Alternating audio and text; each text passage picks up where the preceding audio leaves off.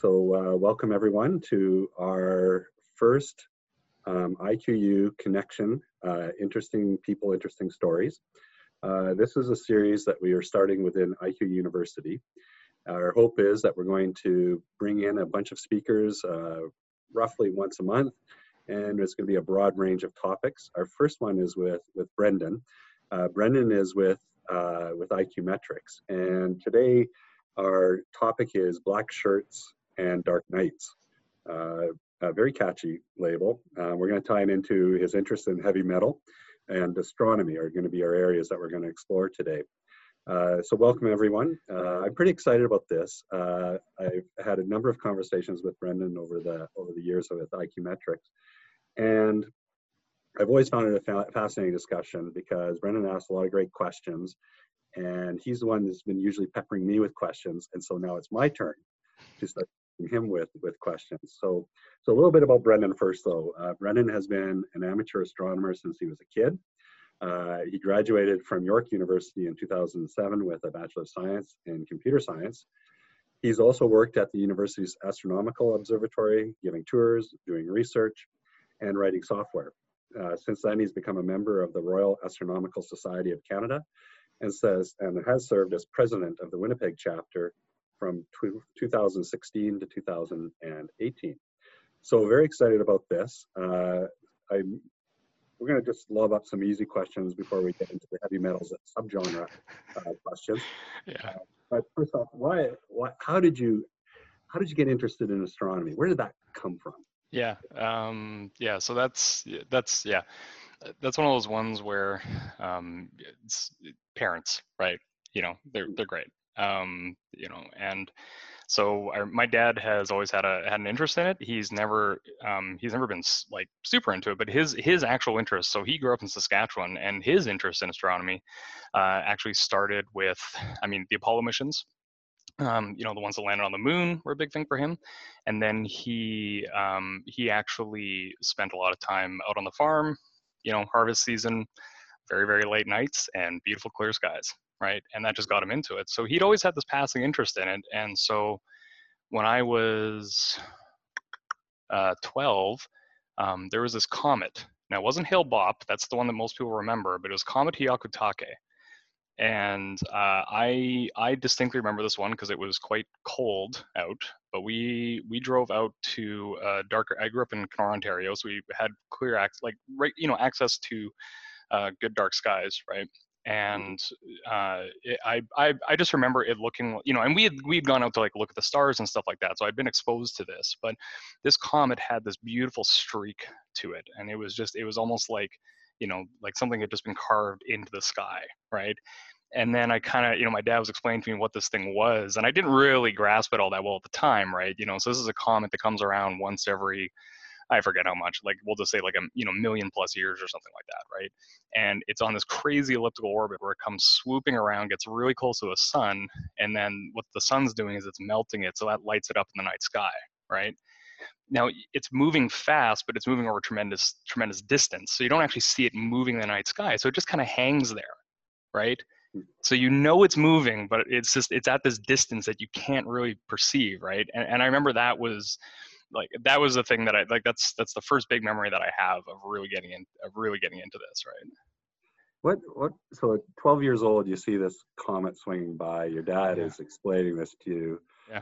But what did it look like from 12 year old Brenden's perspective of, oh man, that's the most amazing thing I've ever seen? Or I mean, it didn't. I don't think it hit me hit me that hard necessarily um, you know, it's one of those little incremental things that happens, right? Like I, um, I remember, you know, um, beyond that, like a, a, year or two later, um, friends of ours had a telescope and they brought us out to look at the planet Saturn through a telescope, which is just if you want to get anybody in, interested into like interested in astronomy, like do that. Um, also, if you've never seen Saturn in a telescope, do it. Uh, it is just it's mm-hmm. gorgeous. It's absolutely gorgeous. And one of the big reasons is because of the rings, right? So when you're looking through a telescope, things have these kind of like you know like there's this 1D kind of like or 2D, I mean you know kind of thing, right? Where you don't really get that that impression of scale or or um, uh, it doesn't. It sometimes it doesn't quite feel real, you know. um, until you until you learn to pick up the little aspects of it, you know, kind of thing. Mm-hmm. Um, but when you see Saturn through a telescope, it has this this 3D quality to it where you can really see the rings and they kind of pop out at you a little bit, right? And it, it just it, it almost looks like I remember when I was looking at it, I was like I was convinced that you know like somebody had stuck like a little sticker on the end or something like that, right? Hmm. You know, just to you know just to fool me or whatever, right? And, and with you. exactly right because it, it just it looked you know compared to like you know it, I mean there's a lot of objects that you can look at in the night sky, but Saturn just has this kind of like popping kind of quality to it, right? That you just don't you don't get you know you don't get with pictures and it just kind of pops at you. So that was one where I was like, okay, like this planet looks like a real place that like I could go to if I had some kind of like magical powers or technology that allowed that, right? And, and that that really blew my my mind a bit, you know. When when you talked about it, my my wife and I were traveling. Uh, this was a number of years ago. We were in we were in Chile, and mm-hmm. uh, so we we went up to do some stargazing on a on a tour. Mm-hmm. And it, what was so interesting to me is it was a group of about 10 people. It was probably one of the scariest van rides I've ever been on. Uh, I'm certain we were going to die. Um, and then on the way down, it got even scarier. Mm. But when we were up there, uh, we got to see Saturn. Mm-hmm. And, and I was blown away by it. And I would say that more than seven out of the 10 people were just absolutely, this is incredible. Yep. And then three of the people were just like, oh, oh yeah, whatever yeah right? It's seventy percent is pretty good right? Like i you know. So, so what what is it what is it about astronomy that that that for you drives it it's it's just something you're passionate about? Like where does that come from? Why does it matter um so um i think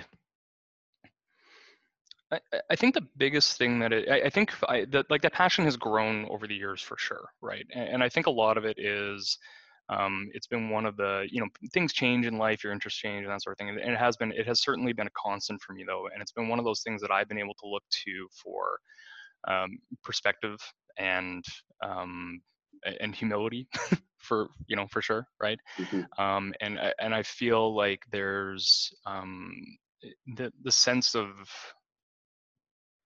the sense of smallness that I feel, you know, is is something that's hard to. I, I've not had that emotion elsewhere, right? Like I can, you know, I can think about nights when I've been just by myself out in a field, right? You know, with my telescope, and not even looking through the telescope. I will just be looking at the sky, right? And I'll have this this thought about seeing.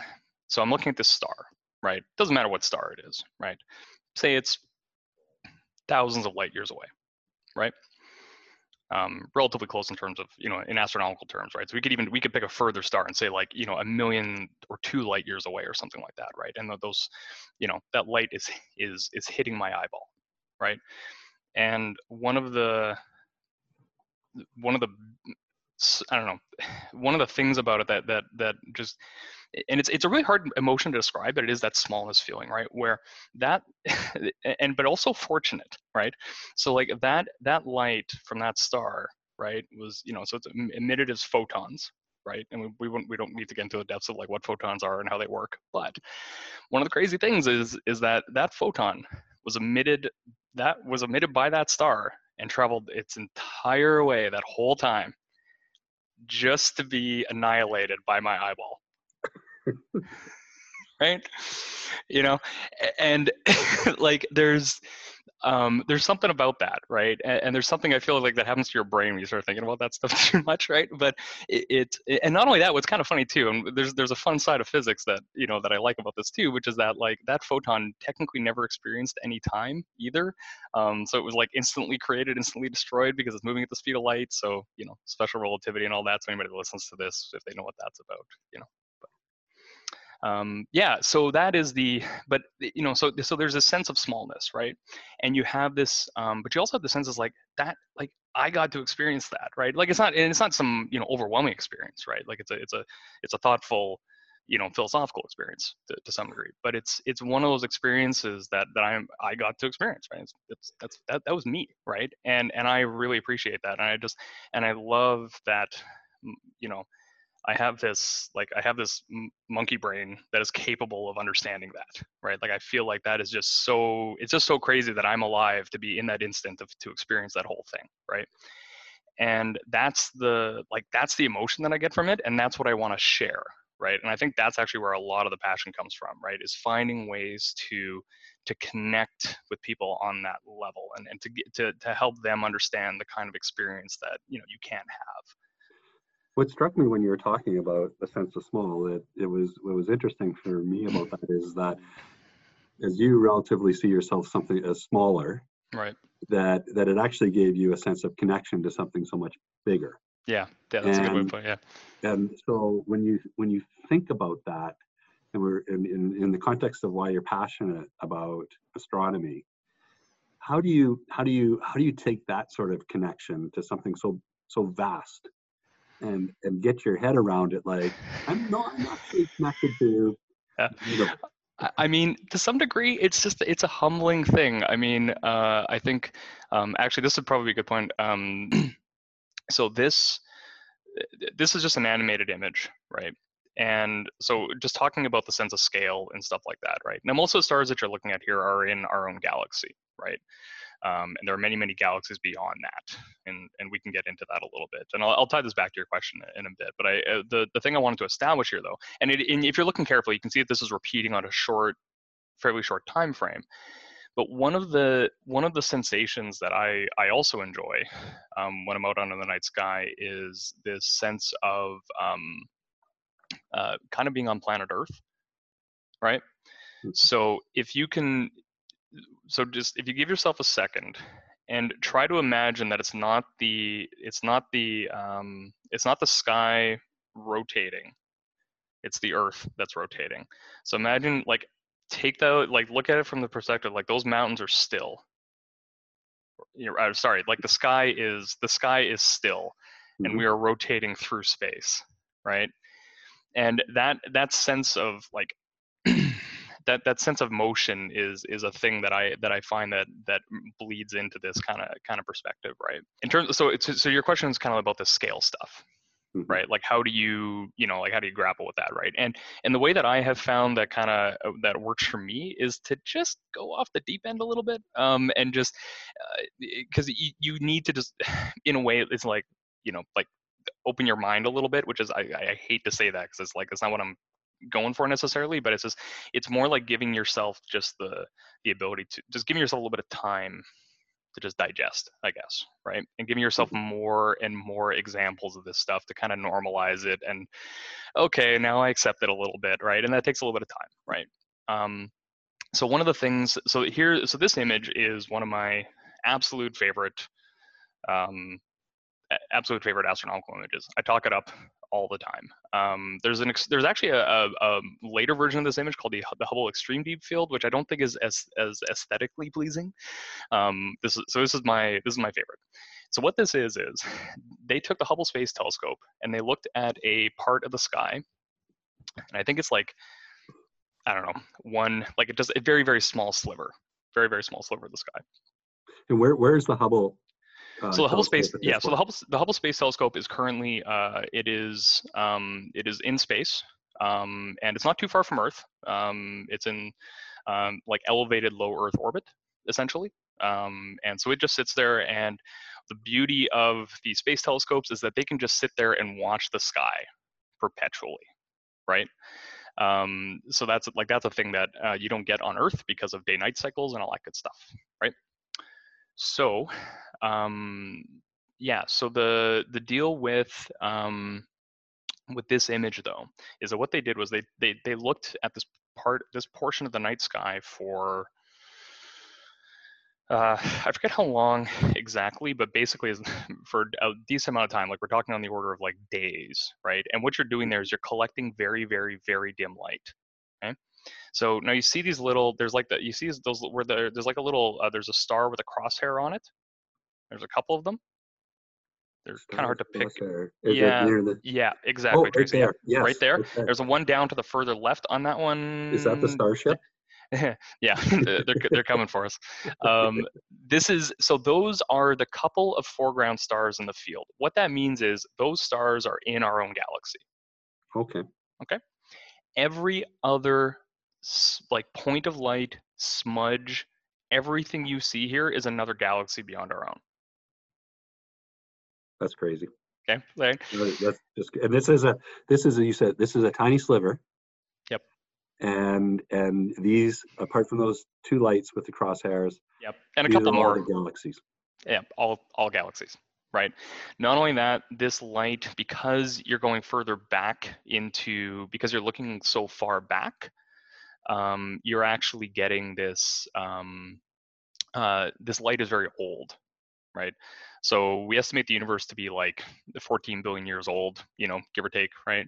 Um, and this this light, I think, is somewhere close to like 13 billion years old. So you're actually you're seeing early galaxies of the universe, you know, after you know not too astronomically long as it you know like not too far after the universe was born essentially right um and, and it's just crazy i mean everything from you know like the scale of this because each one of these galaxies contains hundreds of millions of stars right mm-hmm. um mm-hmm. and not only that but like we were able to you know getting back to the monkey brain thing right like we were able to launch a telescope into space that yeah. could do this you know and somebody had the idea to say we should go and look at look at a tiny portion of sky and just you know like see what we see right um, so it's yeah it's so why do for you when you like this is this is awe-inspiring yeah. and the sheer vastness of it is yeah is a little bit you know when you you know if you want to pause you, you certainly do feel small yep. and and so it, it is overwhelming in a way mm-hmm. how how do you um how do you how do you how do you describe why this matters to the average person? why, why does this why does it matter for us to be studying astronomy? Why does it matter to us to okay, we got an amazing picture of the, the stars yeah. and the galaxies. Why why does yeah. that matter? Yeah, and I, I really think that um, uh, the, the, the main i think the main reason is um, fostering a sense of humility self-reflection um, you know I, I, think that's that that's the biggest thing. Now how do i how do i get that across to people? I you know there's um, it, that's you know that's that's always a challenge right because like you said i mean sometimes you get the few people that just okay, just don't care, right? Mm-hmm. I, I try not to worry about those people too much. you yeah. know, like I I have I have spent a lot of time talking to a lot of people, you know, and um and if it's if it's a lost cause, it's a lost cause, right? But for people that are genuinely interested, you know, and and it's not even a thing where it's like I don't I don't expect everybody to come like come away being as passionate about it as I as I am, right? If I get a sliver of perspective change from somebody because they, they looked at this image and they understood what they were looking at, right? And I think that's part of it too, is that it's I, I think one of the ways that like I try to get this stuff across is to focus on the things that people can connect with, right? Um, now it's really hard to connect with the scale of this, right? But what I'm actually asking people to do is is connect to your lack of ability to understand the scale of this if that mm-hmm. makes sense right yeah. and yeah. that's that's kind of the that's kind of the, the the approach that i try to take um eh, there's you know in, in terms of like the importance of this um if actually uh, tracy if you want to pull up uh, the pale blue dot image that you had there so this is the pale blue dot. Um, this is a somewhat astronomically famous image, um, which is funny because it doesn't look like much. uh, and so what happened was back in the so back in the 70s, we launched the Voyager spacecrafts, um, which were they were trying to do this tour of all the outer solar system, right? So um, they wanted to go take picture up close pictures of uh, you know uh, Jupiter, Saturn, Neptune, Uranus. I did that out of order, whatever. Um, and take those pictures so we could, you know, up close pictures so we could actually see what these planets look like because we, we didn't have good enough telescopes at the time um, on Earth to be able to see them in that level of detail, right?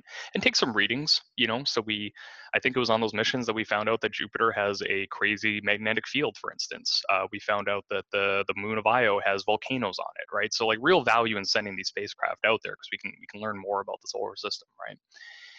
But uh, Carl Sagan was very much involved in that. So Carl Sagan um, is like something of a personal hero of mine. Uh, he was a um, he did a lot of science education and communication. I don't know if you're familiar with him uh, yep. at all, Scott. Yep. Yeah. Um, yep. So and I mean people like younger than us, I guess, uh, you know, uh, may not have heard about him too much. He he passed away in the 90s. Um, uh, was what was his TV series that he had? Uh, so he had the original Cosmos, uh, one that Neil deGrasse. Tyson and, has, yeah, picked up. And and right, Tyson uh, would be the more for the contemporary. Yes, that is a good, good comparison. Example. Exactly right. So, um, and so this was this was kind of his idea though. And so what he did was he he said to the team, "Hey, we're out, we're past Neptune now, right? Let's take a picture of all the planets all at once because we can see them all together with the sun, right? What you're looking at here is actually the sliver of that because it was a mosaic, right? And this is the one that they took of the planet Earth. Hmm. Okay. So if you look in that bright beam there, which is actually just a photo defect, that yep. where Tracy's pointing, that is Earth. okay. We should wave to ourselves. Yeah right? You know um and, and, yeah or wave and then like you know the cameras will you know take pictures of us right? Yeah. so like when this was actually so funny like funny enough like when this was i, I can't remember what year this was taken in but like uh off the top of my head unfortunately but um you know if you were born in like this may have been actually i never thought about this until now um, but this is like you like you were certainly alive like in the 80s when this when this picture was taken I was alive in the 80s. Okay. Little brain dead, but I was there. yeah. So, but but think about that for a minute, right? Like you're you're a tiny little like you were the tiniest little bit of information on the you know on this thing, right? Um, and there is a there, there's a beautiful quote by by Carl Sagan that I won't I won't get into because it's, it's, a little bit long, um, but I would recommend reading it. Um, it's you know it's from his book The Pale Blue Dot, um, and mm-hmm. you can go on Wikipedia and look it up, and it's just it's a beautiful quote. But the the biggest takeaway from that is that um, it talks about how you know this is this is all we've got. Right? Mm-hmm. like it's that it's that tiny little speck right? This little mote of dust you know like we're just like it that's it right? But eh, you know think about like you know think about the wars that have been fought over a tiny little shred of this thing. Mm-hmm. you know of this insignificant little piece right? But it it's also important to think about how like we're this little oasis of life right in this vast span of nothing mm-hmm. right and just like that seems worth protecting right and it's also kind of funny because we're actually recording this uh, while there's a bunch of uh, uh, on the climate uh, strike day right um, i was going to mention that in yeah. terms of uh, the understanding of our context and the importance of our planet yeah. can be really you know brought to light with this little dot mm-hmm. as you as you're highlighting it's this is what we've got right now yeah and, and, and so the significance of that is is you know the small can be incredibly significant mm-hmm. point yeah absolutely. I was, I was wondering if we could segue into a little bit i, I was going to get into kind of who your heroes are in astronomy but i want to just if we could just put Carl Sagan onto the shelf for just a moment. Yeah, sure. Um, recently, uh, India was making an attempt to land on the moon. Uh, mm-hmm. Space exploration is coming to the forefront. Mm-hmm. Uh, we've, we've got an international space station. Mm-hmm. What, what do you think from what's your opinion on space exploration and what we should be doing, not just as say a specific nation of Canada, US, but in a broader sense of space yeah. exploration.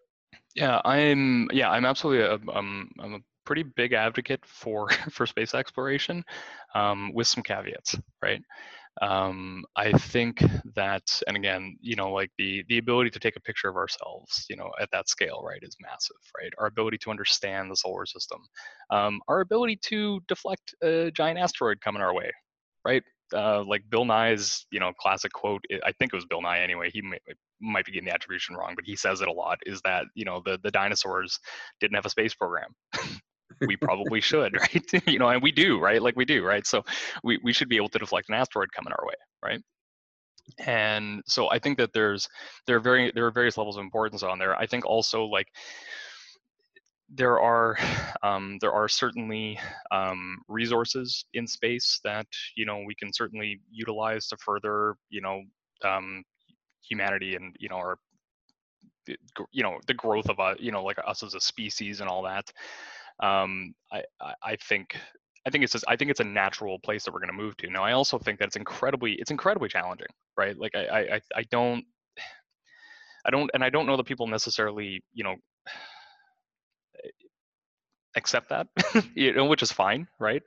Um, but uh, as I've gotten older, I mean, I don't want to say I've gotten more cynical about it, but certainly more pessimistic about, you know, about our, our um, about the likelihood of us being able to really um, get out there and, and explore the solar system, at least as humans. Now, at the same time, I mean, we're like we're throwing like we we send out a lot of spacecraft, right? Um, but not that many, you know, kind of thing. Um, like that that Indian um, uh, spacecraft that uh, they sent to the moon that was their first attempt at it and they lost communication with it right? Yeah. now the thing may have actually landed successfully right? Um, it, it's possible i don't know I, I didn't read up on all the details but it, it potentially had enough automated stuff in it to allow it to happen but at the very least the failure mode was they lost communication with it that so kind of doesn't matter if it landed or not. We... Yeah, but but the point though is that there's all these things that have to go right, you yeah. know, kind of thing, right? Um, and space flight is really really hard. You know, the success rate is generally not very good. The costs are very very expensive. It takes like you know the usual quote is like ten to twenty thousand dollars a kilogram, I think, to launch something in the space. You know, um, you know, and then you start doing with the rocket equation, which is where you have, um, you know, the more, you know, if you need to launch more fuel, you need more fuel to launch that fuel, you know, so it's it's a very very challenging challenging business, and I am certainly in favor of pushing for that kind of stuff, right? Because I, I think it's something that that allows us to, um, you know, push the boundaries and, and move beyond. The, the major caveat that I have, and just kind of like in what we're talking about too, um, is that I, I don't think it should be done as a solution to the problems that we have here on Earth, right? You know, I, I mm-hmm. mean, the extreme version of this is that like, oh, we're going to colonize Mars and start fresh, right? And no, right? like, like Mars as a colony, it's like, um, think about Antarctica, right? We're not colonizing Antarctica, right? Like we have a science research station there and they do a lot of amazing stuff and there's a decent little crew there that, you know, that hangs out, but they come home a lot and they are supported heavily. Like they can't, they're not sustainable, right? So it's, you know, and, and I don't want to be a detractor in that sense. I, I do want people to, I think that that's where, where we should be going, but I also, I, I think there ha- there is some realism that needs to be held there. Um, mm-hmm that said, I do think too that like robotic spacecraft are um, pretty amazing little things. You know, like we've you know we we have sent a lot of spacecraft out there, and we could probably do a lot a lot more of it. It's not very expensive compared to human spaceflight. You know, um, so I don't know. I yeah, and and fascinating to, be, yeah, to me yeah. that, and, and I'm wondering how much is connected to the 50th anniversary of Apollo 11 mm-hmm. landing on the moon. Mm-hmm. It, it, shows, you know, 50 years later, we've certainly um, a lot of innovations and technology in the space travel, and yet, yeah, um, you know, uh, it's quite an accomplishment 50 years ago of what absolutely. What yeah. The, the use of that technology can be translated in so many different ways as well. Mm-hmm. It's not it's not limited to space travel. Absolutely. Itself. I, um, you mentioned Carl Sagan, uh, mm-hmm. but one of the things that I was I was looking at, I'm gonna I'm gonna give you I'm gonna give you a glimpse into where I might go with the uh, astronomy connecting it to heavy metal. Mm-hmm. But the amount of subgenres mm-hmm. in astronomy is yeah. absolutely ridiculous. Yeah. As is the number of subgenres in heavy metal. Maybe so, I like categorization. I don't know. Where my brain works. I don't know. Yeah.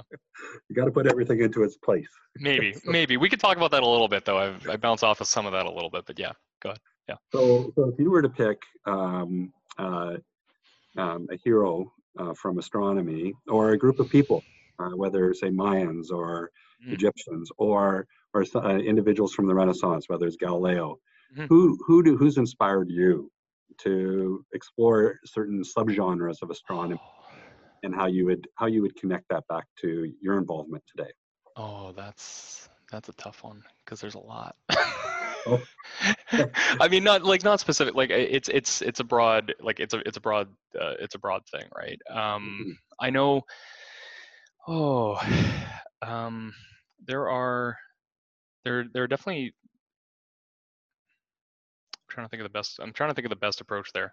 Um, you know, to come at this from like one of the um, one of the things that I am so one of the things that that I I can think of historically anyway that I that I found really inspiring um, and this is this is weird because it's just I guess how my brain works. It's not necessarily on the hero side of things. I wouldn't like I, I think in terms of heroes and stuff like that, it is a little bit more contemporary for me, um, and that's been um, I think, and when I think about those heroes, uh, I'm just gonna I'm gonna touch on that real quick, and then I'll get back to the historical bit. But um, the hero side of things, like another very personal one for me, is a guy named uh, Paul Delaney that nobody but me is gonna know. Um, but he was actually my observatory. His his name's Paul Delaney. He's my he was my observatory director, okay. uh, and he has been on he has been on television talking about space and science. He's the guy that you know CTV calls up to help explain, like, hey, what's we heard about an asteroid that's hitting the Earth, you know, kind of thing, right? What do we do, right? And so they call him up, get him on TV, and that sort of thing. And that was he was a guy that I derived a lot of.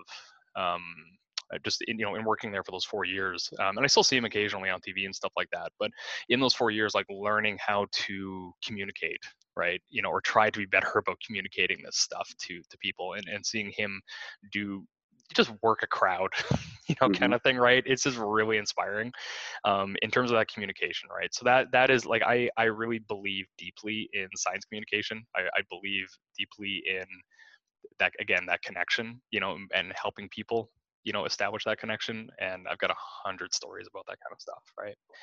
Um, I also really care for, but I also really like uh, historical stuff, right? So the history of astronomy is something I I, I enjoy a lot, um, and one of the um, one of the things that I always I always thought was neat is so so we have these um, we have these these certain types of nebulas in the sky, right? So um, like the Crab Nebula is a, is an example of this thing, right? Where it's this pretty looking, you know, like thing of gas and dust in the you know in the sky, right? And it's in our it's in our Milky Way galaxy, right? And Actually, Tracy, just for the heck of it, could you uh, just pull up Google and search for Crab Nebula? I promise you won't get anything bad. It's always perfect. it should. I mean, Google Images should return something real quick. So, um, but it's you know it's a pretty, it's a very very pretty, um, pretty you know pretty looking thing, right? And so the question is, okay, well, where did these things come from, right?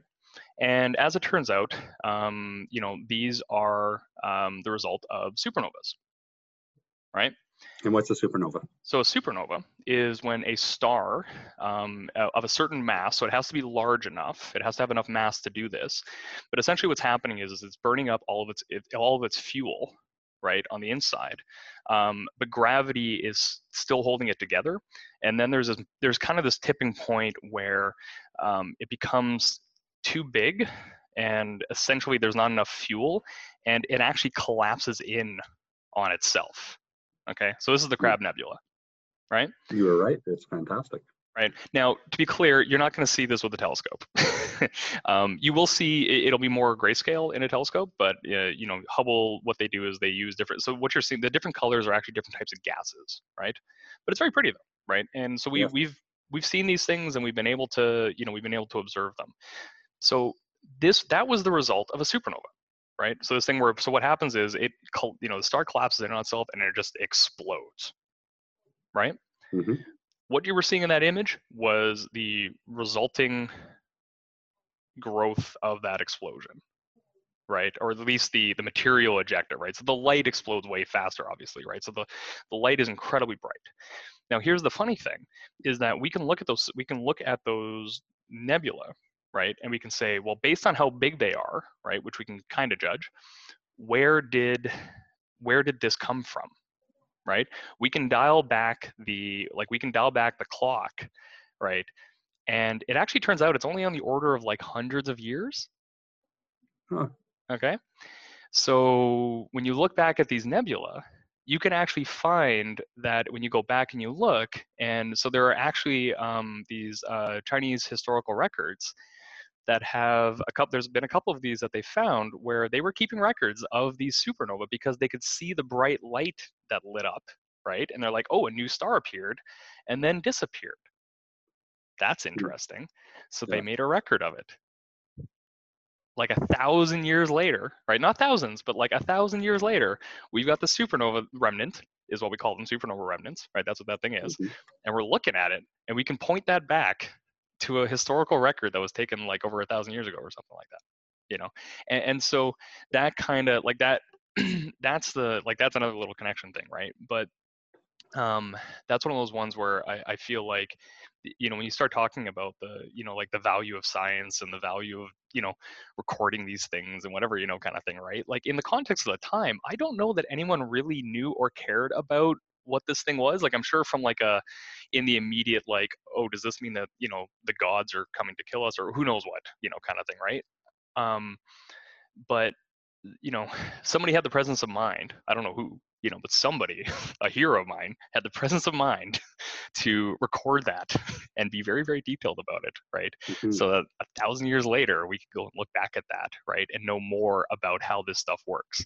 And that and that is great too, because what it, it what because it, it's not and it's not just the connection; it's actually the scientific value of it, because you can say how we don't have a lot of these to look at. So you can actually look back and say, are our predictions of how fast this nebula is supposed to grow correct right? And do they do they fit the like does this data fit the model that we have right? And that sort of thing so yeah. You, you one of the things you're touching on is highlighting how the study of astronomy um, through the through the centuries has translated into very very practical elements to of physics quantum mm-hmm. mechanics yep. um, the studies of, that we have today and, and actually how they connect back to um, technological advancements that, that, that fit into, in many ways, everyday life. And, and so the importance of the study of the stars over the centuries is actually translated into benefits for us and, and how we live today. Yeah. I'm, um, um, I'm gonna I'm just gonna shift gears a little bit on you again, and I feel like we're at the spot where we need to talk about black t-shirts and yep. heavy metal. yep. And but I want to start maybe at a bit higher level Sure. Um, one of the things that that you've talked about in the past that I that I grabbed, and I think this may have happened over dinner when we were at um, in Denver for meetup. Mm-hmm. And uh, meetup, for those of you that don't know, that's where we have our customer event. And this year it happened to be in Denver. Brenden and I were together, randomly ended up having dinner together just by by chance. And uh, one of the statements you had in there and you put in your write up was the importance of experiencing live music yeah. and you talk about the importance of experiencing astronomy. Yeah. How trans- translate this and connect this for me, and then we'll start talking more about the heavy metal piece. Yeah, and, and so like I think the initial, I mean, and so they're on, they they're they're serving different purposes. Obviously, you know, I I think that there's a um, but it, there's there are some parallels, right, and some connection points. So, um, so back on the astronomy thing, right? So talking about the photon hitting your eye and being annihilated after traveling all that time to get to you, you know, kind of thing, right? And that's where like visual astronomy to me is like, yeah, looking at you know looking at it and understanding your your place on Earth and and you know establishing that perspective. Um, I think I think the the funny thing for me is that live music is actually where so sorry. So astronomy for me is often the kind of like it's a bit solitary at times right? Like it's just it's not mm. that i don't go uh, go observing with other people but i find that even when i do we're all kind of quiet you know unless we see something really cool and we want to go show somebody you know that definitely happens right? It, it can be shared right? And i talk about it a lot especially if i'm doing a public public event. But there's a side of astronomy that is very very much like a solitary personal thing right? And live music is actually kind of where I derive the shared more of the shared human experience side of mm. things, right?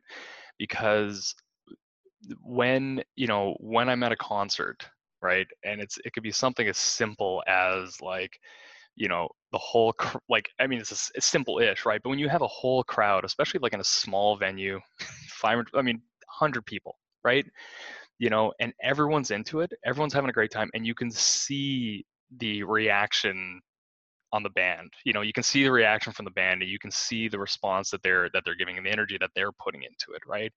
And there's that connection again, right? And I've been to enough concerts where it's like, yeah, sure, the bands can. I know bands can look like they're having fun, you know, mm. and I know that they're they are trained to do so, but you can tell. right? Like you can tell when the crowd's not into it and they're really working, you know, um, that there's a there's a bit of there's effort there, right? And, and, they're performers, they're professionals. But when the when the crowd is into it and the band sees that and responds to it, it is just like it, it's electric, right? Like it's it's, it's a, yeah, it's magical, right? And so, but it is that but it is that shared human experience because when you break it down, like if you break it down into the cold you know thing that's happening there right? Like it's yeah like they're doing a thing that triggers the endorphins in our brain you know kind of thing right? And it's eh, whatever you know you know kind of mm-hmm. thing right? But the but but the connection's really there right? And, and i think that that's that kind of energy is is a um, is something that i um i get a lot out of you know just in the shared you know in the shared sense right? If it was me hanging out in an empty room headbanging to a to a to a band playing i mean that might be kind of cool in a different way um but yeah very weird what, what I hear you saying that is fascinating to me is that there there is a uh, there's an intimacy to this yes. that yes. takes place where yes. not only is it just the connection, it's a shared connection, and the energy level is is uh, symbiotic in nature, yeah. where it just continues to grow, and and there is a connection to when you talked about um, uh, the photons, mm-hmm. photons. Mm-hmm. Yep. Get that right? Hitting your eyeballs. You got it. But but there, so it's the element of it is is there's a there's a different type of intimacy to that. The the you know the connection to the broader sense of the universe mm-hmm. but then in a venue where it's 100 people is it iron maiden that's playing where it's 100 people? Is that iron maiden was closer to you know like 15000 but yeah, yeah.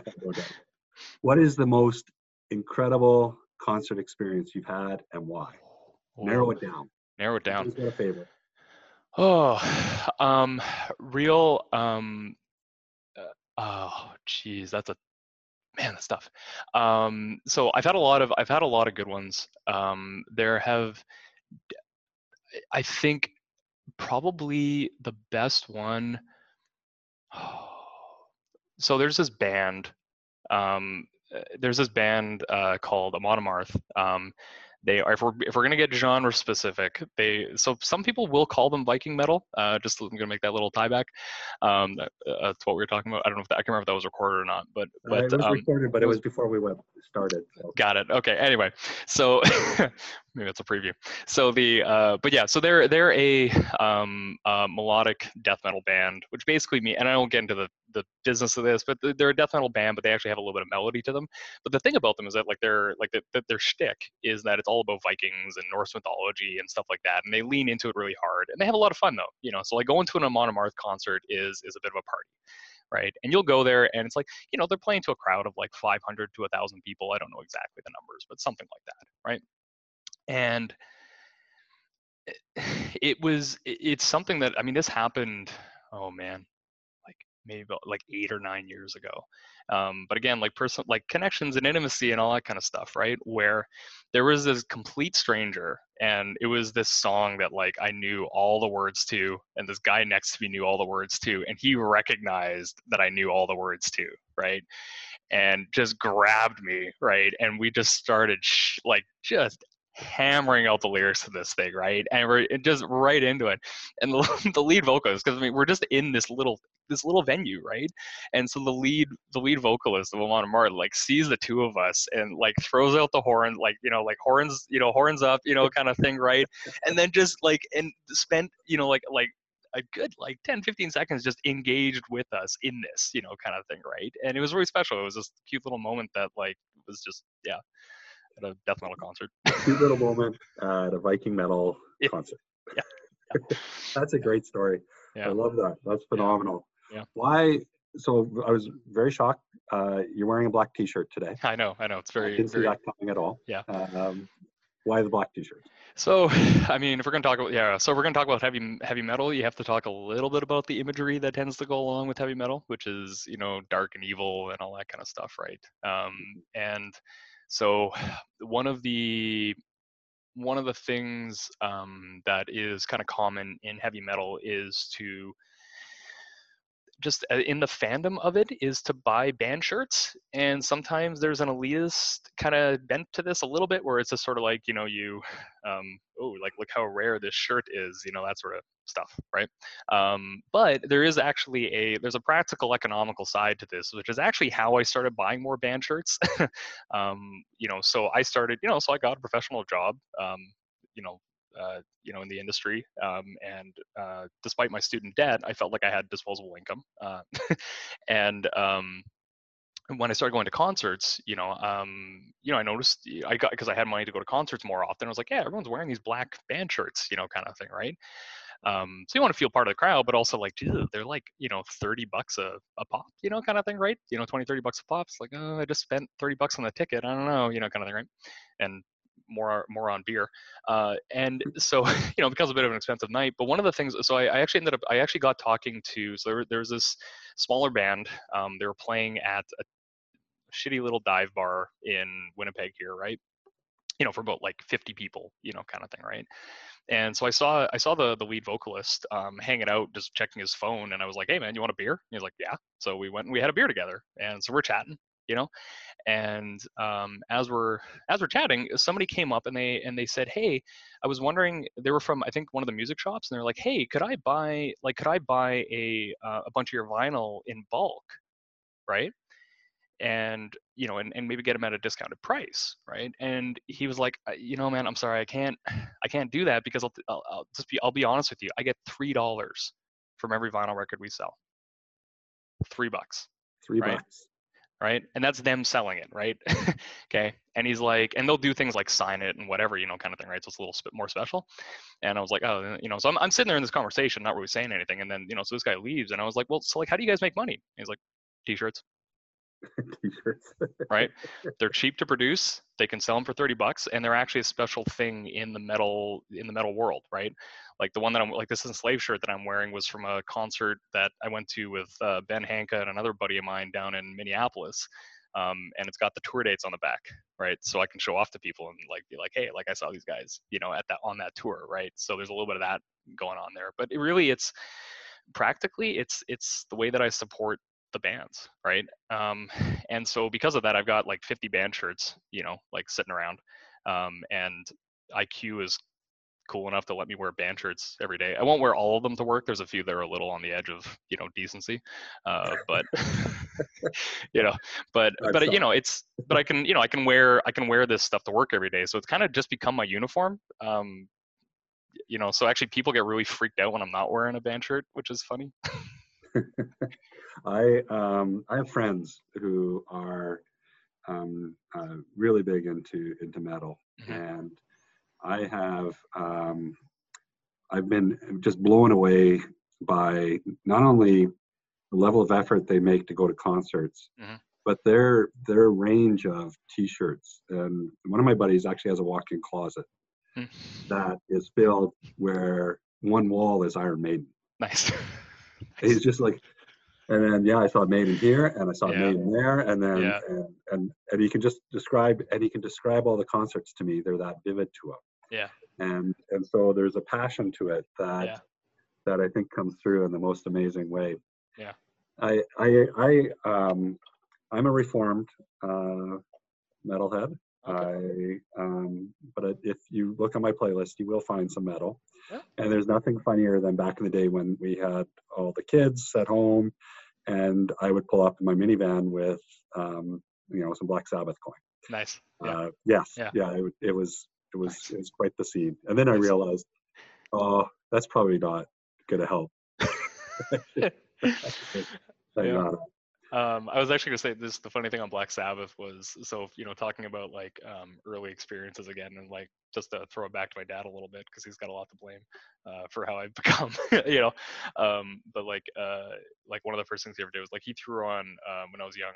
Um, he threw on uh, Pink Floyd's Dark Side of the Moon, you know, mm-hmm. at one point when I was young, because I was getting into some punk and stuff like that, and he think he wanted to make sure that I had a little bit of a broader, you know, and we don't need to talk about the whole like, you know, like crap we listened in high school, you know, like stuff, right? But it's, but there was that, and, yeah. um, but I, but you know, there was also like, yeah, he was, you know, he got me listening to Black Sabbath, and if we're talking like just, you know, like the brief like history of heavy metal, like that first album that first song the guitar tone the you know like mm-hmm. it, and they were just riffing on um uh, mars uh bringer of war from the you know the planets right uh, which is a hilarious little connection to the astronomy thing again, right?